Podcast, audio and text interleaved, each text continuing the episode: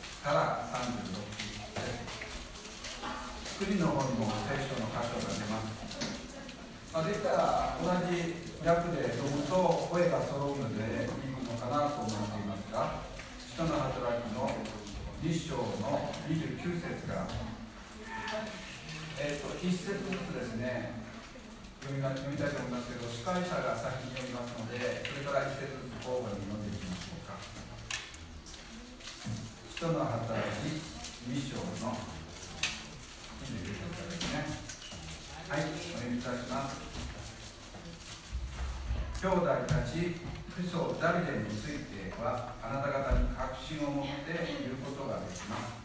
彼は死んで葬られその墓は今日に至るまで私たちの間にあります。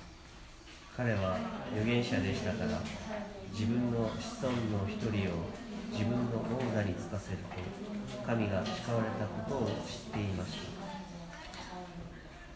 それで後のことを予見しキリストの復活について彼は黄泉に捨て置かれて人の体は朽ちて滅びることがないと語ったのです。このイエスを神はよみがえらせました。私たちは皆そのことの証人です。ですから神の右に挙げられたイエスが約束された聖霊を道力づけて今あなた方が目にし耳にしている聖霊を注いでくださったのです。ダビデが天に昇ったのではありません彼自身こう言っています。主は私の主に言われた。あなたは私の右の座についています。私があなたの敵をあなたの足台とするまで。ですからイスラエルの前科はこのことをはっきりと知らなければなりません。神が我がや主ともキリストともされたこのイエスをあなた方は十字架につけたのです。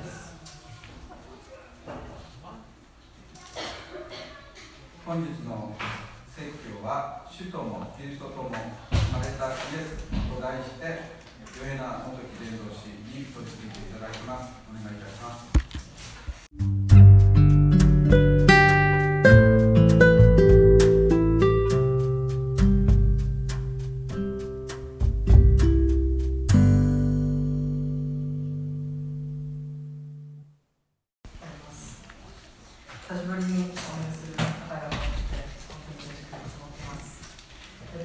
の箇所は、えー、使徒の働き今一緒に見てますけれども、えーその続きになります。えー今まで、えー、使徒の働き2章でペンテコステの出来事が起こりましたね。でその前に誰が選ばれましたか？マッテアさんが選ばれましたね、マッテア。マッテアさんが選ばれて、そして十二弟子たちが全員揃った。そしてその時に神様の時が満ちて、ペンテコステのあの出来事が起こったんですね。精霊に満たされて、弟子たちが他国の言葉で話しました。それを見て、他の人たちは、あいつら、酔ってるんじゃないかって。まあ、いますよね、コンビニの前に寄ってそうな人たちが。他国の言葉じゃないですけど、何しゃべってるかわからない人たちいますけど、そういう感じじゃなくて、いろいろな言葉で話し出したんだっていうんですね。で、あのペンテコステの出来事、なぜ他国の言葉で話し出したかというと、この精霊が注がれる、精霊は何の力を私たちに与えてくださいましたかキリストを証しする力ですね。私たちがキリストを証しする力を聖霊は強く与えてくれます。そしてあのペンテコステの時聖霊が下ったっていうこと。そして他国の言葉で話し出したってことは全世界にそのイエス様の証が広がっていくんだ。地の果てにまでこのイエス様がしてくださった十字架と復活が地の果てにまで響いていくんだっていうことの、まあ、象徴でもあるんですね。だから他国の言葉いろいろな言葉で神の素晴らしい宮沢を語るのを聞いた。全ての人ローマ中にいたローマに散らばっていたイスラエルの民。大きな祭りになると、まあ、イスラエルのこのエルサレムに集まってくるんですね。でそなので本当にローマ中のローマに住んでいた人たちのユダヤローマに住んでた離散していたユダヤ人たちが一箇所に集まったんです。つまり当時の世界っていうのはローマ帝国ローマ帝国の全土の人たちがイエス様の証を聞いたんだ。そしてローマだけじゃなくて今この時代になると本当に地の果てにまで福音が広がっています。もうイエス様の証を聞いたことない。という人たちは世界でほんのわずかになってしまったんですね。最初はあんなエルサレムのちっちゃい硬い中 硬い中じゃないですけどちっちゃいところから始まって小さなところから始まったんですけどその力を大きな力としてそして私がエルサレムユダヤサマリアの全土および地の果てにまで私の証人となりますという力があの時注がれて今こうして私たちのところにまで福音が広がっているんだというところまで、まあ、前回、まあ、本当にざっくりですけど そういう流れで、見てきました。で今日の箇所は、えーそんなペンテコステの日に聖霊が下ってもうローマ帝国からいろんなところから集まってきた人たちが一体これは何事だ。何が起こったんだ。ものすごい響きが起こってそこにいた人たちは一体何だ何が起こったんだって思うほどそこにいる人たち全員が分かるほどのすごい響きが起こったただことではないって思ったんですそしてそんな一体今何が起こってるか分からない人たちに対してペテロと弟子たちは共に立って語り始めるんですね。それがこのペテロの説教の始め、えー、2章の2章のところ。この最初の14節からペテロの説教が始まっているんですね。そして今日はこのペテロの説教の後半部分に当たります。でじゃあ今までペテロ何をお話ししたかっていうことを少し振り返りたいと思うんですけどペテロの説教、まあ、自分たちも先生方がこう説教するためにポイントとかあげますよね、まあ、順番するポイントとかあげるんですけどペテロの説教を5つのポイントでまとめると1つ目は精霊降臨つまりペンテコステの日この精霊が下った出来事はヨエルの予言の成就だったんだということをまず語りますヨエルの予言って何なんって思いますよね何なの予言ヨエルの予言ヨエルは何を語ったかというとヨエルは終わりの日についてもうイスラエルの民がもうやりたい放題もう偶像礼拝そしてもうイエス様って礼拝礼拝してるふりして礼拝終わって、まあ、今でいう日曜日終わってで日曜日の午後には違う神社に行って またそこでも礼拝するみたいなことをしてたんです。誠の神とは違う神様を礼拝していた、まあ、そんな偽善的なイスラエルに対していろいろはあなたたちの信仰も一体どうなってんだって。言ったんですね。そして神様の裁きが来る。バビロンが来てその国は崩壊滅亡される。でも必ず終わりの日に回復の時が来るんだ。神様の終わりの時回復の時が与えられるんだ。すると回復の日そのイスラエルの人たちは、まあ、信仰がもう本当にこう何を信じてるのか誰を信じてるのかが分からなくなってたんですね。もう中途半端。自分たちが信じたいものを信じるみたいな。まあそういう状況ですね。もう頼りたいものに頼る。本当は頼るべき存在であるお方神様ではなくて別のものを頼ってしまっている。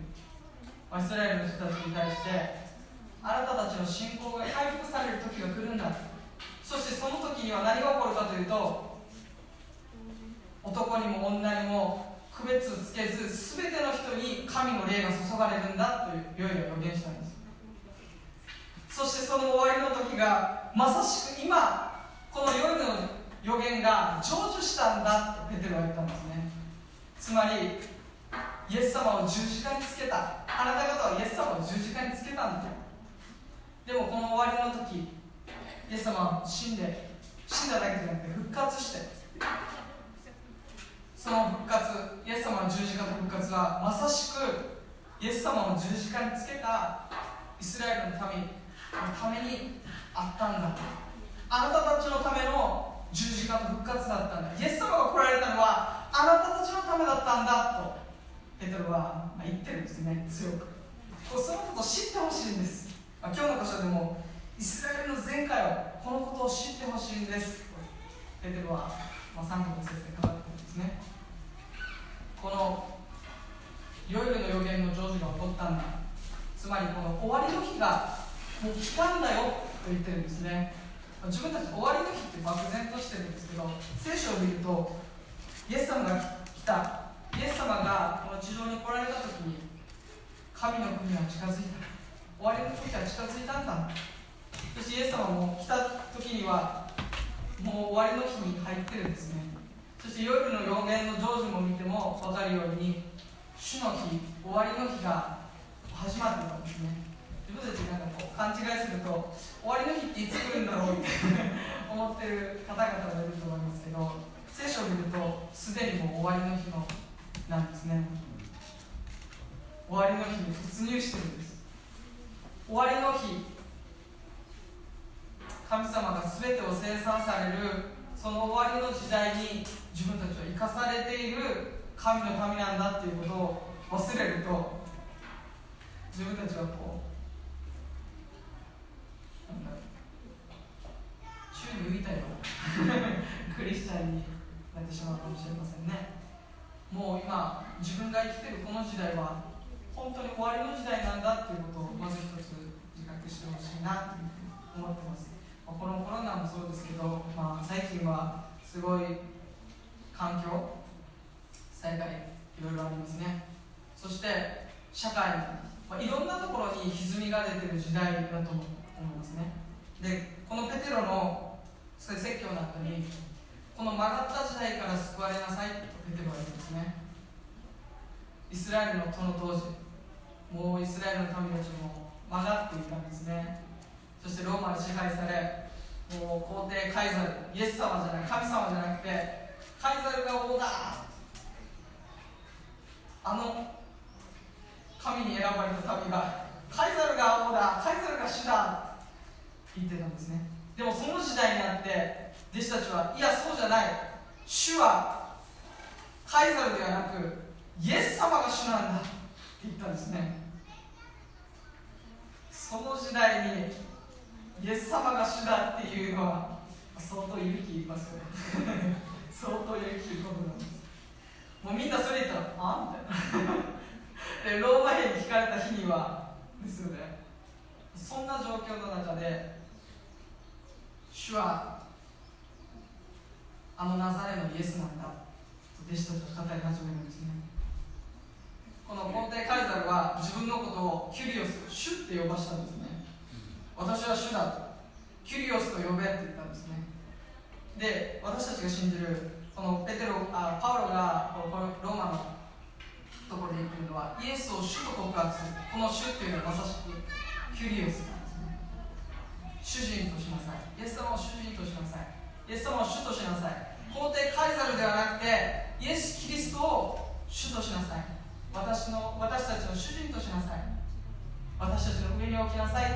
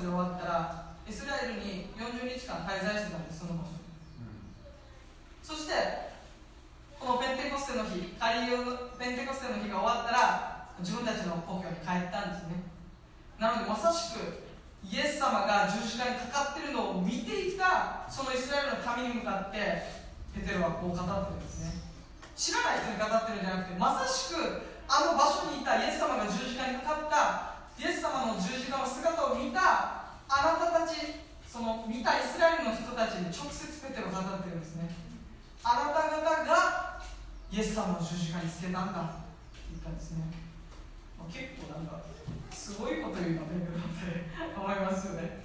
俺ちょっと言えんなって思うんですけどあなた方が十字架につけたんだ。神である方をあなた方は十字架につけたんだって言ったんですね。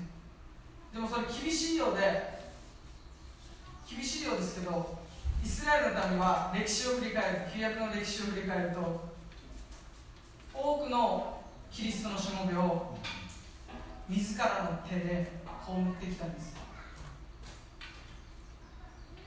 預言者たちを神のしもべたちをイスラエルの民は退け続けてきたんです。そしてここに来て神ご自身をもあなた方を退けたんだって言ってるんですね。めっちゃ厳しいように見えるんですけどまさしくペテロは旧約のあの本当に難しくて信仰がもうお前ら何信じてるんだっていうような時代の中にあって主に立ち返れって言ったあの預言者と同じように迫ってるんです。あなた方は罪を犯している。で罪を犯してる。であんたたちが終わり終わりじゃなくてだから主に立ち返りなさいって言ったんですね。ペテロは何て言ったかっていうとペテロは何て何て言ったかというと、えー、2章の21節ですね。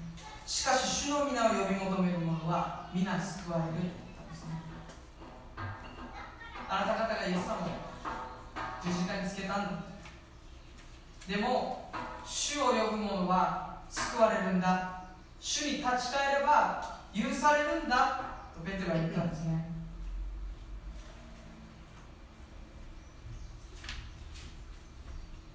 イスラエルの人たちは、まあ、それを聞いて37節にこう書いてあるんですね。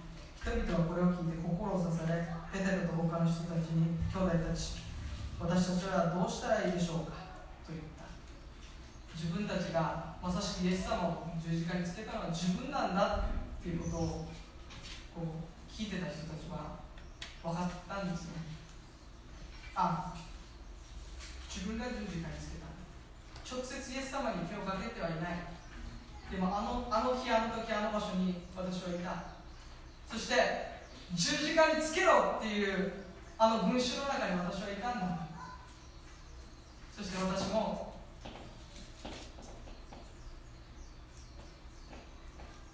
回収に流されて何も言わずにイエス様が十字架にかかることを黙認したんだ。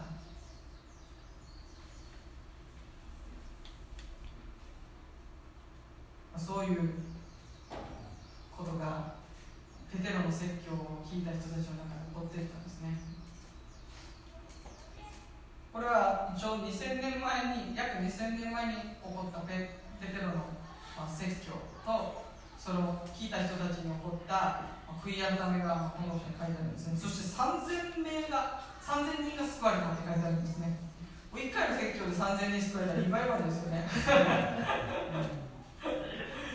ねもう日本のテレビで流した方がいいですよ、すみませんけど。3000人救われる選挙ってどんな選挙かって思うんですけど、でも俺が読んだら全然意味わからんなって思うんですけど、中身はそういうことです。あなた方は神ご自身である方を十字架につけたんだ。その責任はあなた方にあるんだとペテロは言うんですね。これは軽い言葉ではないと思うんですね自分も正直、まあ、このことを濁そうかなと思ったんですけど、まあ、これを省いて別の場所に行った方がいいんじゃないかなと思ったんですけどいやむしろ今日はいろいろなこの公開説教を紐解いていくよりもこのことにフォーカスしていくべきじゃないかなと思わされています。あのイエス様の十字架は一体誰のためにあったんでしょうか？イエス様がこの地上に来られたのは一体誰のためだったんでしょうか？聖書をこれだけ知ってても聖書の知識がどれだけあったとしてもイエス様がなぜこの地に来たのかなぜイエス様は十字架にかかったのか？そしてよみがえられたのか？それは一体誰が誰のためだったのかっていうことを知らなければそれは命になっていかないんです。残念なこと。イエス様は言ってます。あなた方はこれをこの聖書を調べています。この聖書は私について証言してるんだとイエス様はこの聖書の中心は何か？一言で言うとイエス様なんです一言で言うとイエス様なんです。イエス様がしてくれたことをイエス様ご自身をこの旧約聖書も指さしてるんです。新約聖書もペテロもこの説教してるペテロもイエス様を指さしてるんです。あの方が救い主なんだ。あの方が主なんだ。と言ってるんですね。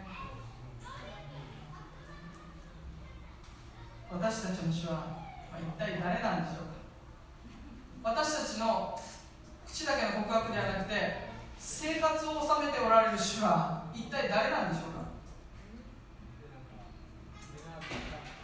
今日もう一度私たちはこのことに目を留めていきたいんですね。一体自分たちは何を信じているのか？誰を信じているのか？誰に信頼しているのか？例えば言ってます。このナザレのイエス・キリストに信頼しなさい。このナザレのイエス・キリストイスラエルのために十字架につけられた。でもあの父なる神様は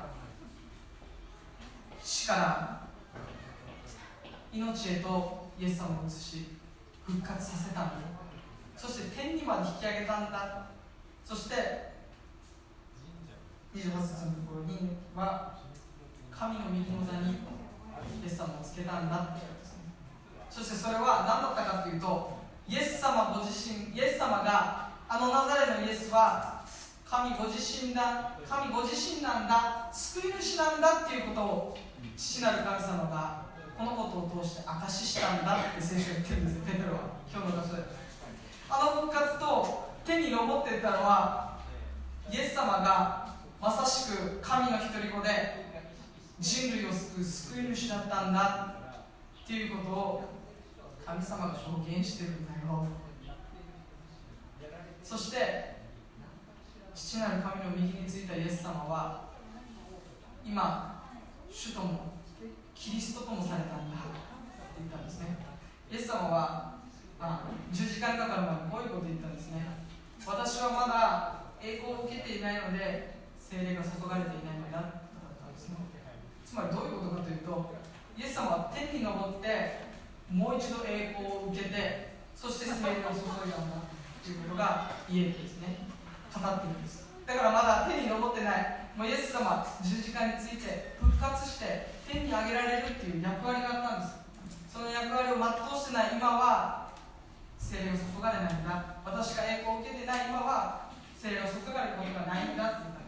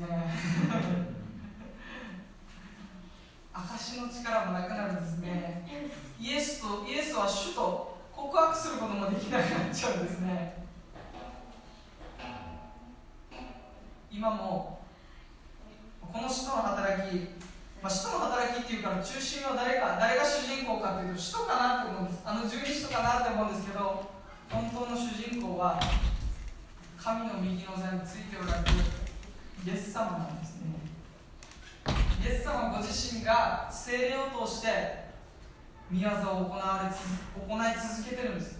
もうイエス様は福音書で働き終わってもう今天で休んでるんじゃないんですね。イエス様は今も精霊を通してまた私たちを通して働き続けてくださっている主として私たちを導いてくださっているんだ。っていうことがこの使徒の働きの隠された主題なんですね。そこそれはもう表面的には出てこないんです。言葉としては出てこないんですけど間違いなくこの使徒の働きの導いてるのは復活のイエス様なんですね。神の右の座についておられる復活のイエス様がこの使徒の働きを進めていかれるんです。面白いことに違法人の扉が開かれていったりするときに精霊の力強い注ぎかけが与えられていきます。イエス様がその場所その場所に介入しているということが、まあ、使徒の中に見えるんですね。そして今この時代使徒の働きの続きが今この時代なんです。使徒の働き終わって今何の時代かわからないんじゃないんです。今は終わりの時代なんです。使徒の働きなんです今。まだ続いてるんです。続編なんです。そして今もなおイエス様が導いておられるんだっていうことがこの使徒の働きの大きな隠されたテーマになってるんですね。今もイエス様が導いてるんだっていうところに自分たちの希望が湧いてくるんですねもちろんイエス様は私たちの内側にいます。でも同時にイエス様は天におられるんだ。だから自分たちは上を見上げる必要があるんです。下じゃなくて内じゃなくて待ち困っちゃうじゃなくて天におられるお方。天におられるお方に目を上げていくんだっていうことをぜひ覚えてほしいですね。いろんな問題がありますよね。日々の戦い。一人一人違うことです。自分も昨日切っちゃったんですけどめっちゃ痛くて。ああうっそ俺にとって戦いでした。ね血流しながら。バースをこうしながら。じゃあ思って。一時的な戦いだったんですけど。経済的な戦いの中にもあります。いろんな戦いがあります。一人一人。ある人は病の戦いかもしれません。でもその戦いの中で神様を見上げていくこと。天におられる。神の右の座に権威があるお方権威座について権威のある座についておられるイエス様に心を向けていくときに恐れることはない。安心しなさい。しっかり立って今日私がする救いを見なさいと言われるイエス様に出会うことができるんですね。自分たちは一体今日一体自分たちの生活を支配しているのは誰なのかっていうことをもう一度今日自分に問いかけてほしいんですね。本当に自分の救い主は誰なんだろうか。自分が困った時今問題目の前にある時自分は一体何に頼っているんだろうか。一番最初に頼っているのは何なのか。本当にイエス様なのか。一番最初にこの問題を打ち明けるのは誰なのかイエス様なのかそれとも友達なのか誰に頼っているのか親に頼っているのか自分たちの頼っていることは今日もう一度イエス様なんだというところに帰っていきたいと思うんですね私たちの主でありキリストである方はイエス様なんだこの方なんだもちろん神の家族である一人一人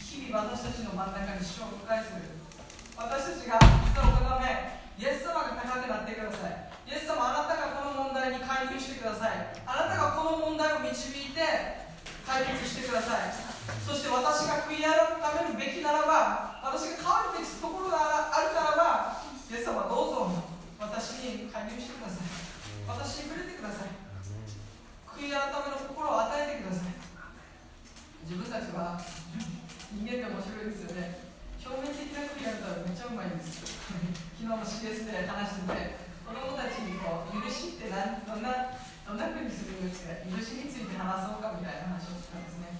あじゃあどういうに話すか。ああいつが謝ってきたらいいです子供たちいますよね。あいつが謝ったら許してもいいでも私たちも言わないけど心の中でそう思でたらこうしたらまあ寄り添ってやってもまあ許してやってもいいかなって思うんですね。じゃ子供たちに次うまいのはこうはい仲直りしてこれがいいんですよね。で男の子たちが、まあ、男の子たち恥ずかしいですよね。あじゃあ仲直りして。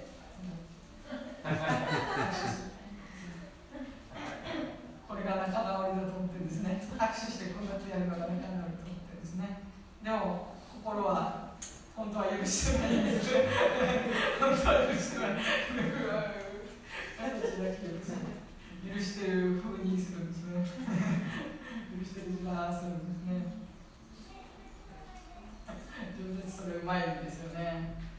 心から許す心から悔い改めて許してほしい自分は許す立場じゃないんだっていうことも忘れちゃうんです自分たち自分は許す立場だと勘違いしてるんです自分たち。いやそうじゃない。本当は自分たちは許されるべき立場に立っている存在なんですね。誰もその人を許そうなんてそういう上からの立場に私たちは本来ないんです。私たちは本当みんな許されるべき存在なんです。誰も許す立場に本当は立ってないんです。でも自分たちは気づかないうちに俺は許す立場にあるんだって。あまああいつがああしたら許してやろうって思うんですけど。でも本来はそうじゃない。自分たちは許されるべき存在なんだ。許されるべき立場なんだ。いやあんなにも許してもらったじゃないか。イエス様に。なのに勘違いしていつしか自分たちは自分が主のように大きく振る舞っちゃうんです。自分がまさしく裁き主かのように自分が許し主かのようになってしまうんです。まさしくイエス様をイスラエルの民だってこのそこにいた人たちだってイエス様を直接十字架にかけていません。直接十字架にかけたのはローマ兵です。でも彼らは手を汚さずにイエス様を十字架につけたんです。私たちも同じだと。手を汚さずにイエス様を退けるということは彼らと同じようにイエス様を十字架につけたということです。私たちのあの十字架はまさしく私たち一人一人のためだったんだと聖書は言ってるんですね。他の誰でもない。あなたのための十字架なんだ。あなたのための復活なんだ。あなたのためにイエス様は栄光を捨ててこの地上に来られたんだ。と聖書は言ってるんですね。あなたの救い主はこのイエス・キリストなんだ。と聖書は言ってるんです。これは聖書の本当に中心的なメッセージなんですね。ペテロはこの最初の説教でそのことを語っています。そしてこれから展開されるメッセージも、まあ、全部このイエス様がしてくださったことそしてイエス様は誰なのかっていうことを語り続けているんです。そして自分たちも言葉は違えど表現は違えど語るべき本質は一緒です。イエス様は誰なのか。あの十字架は誰のためにあったのか。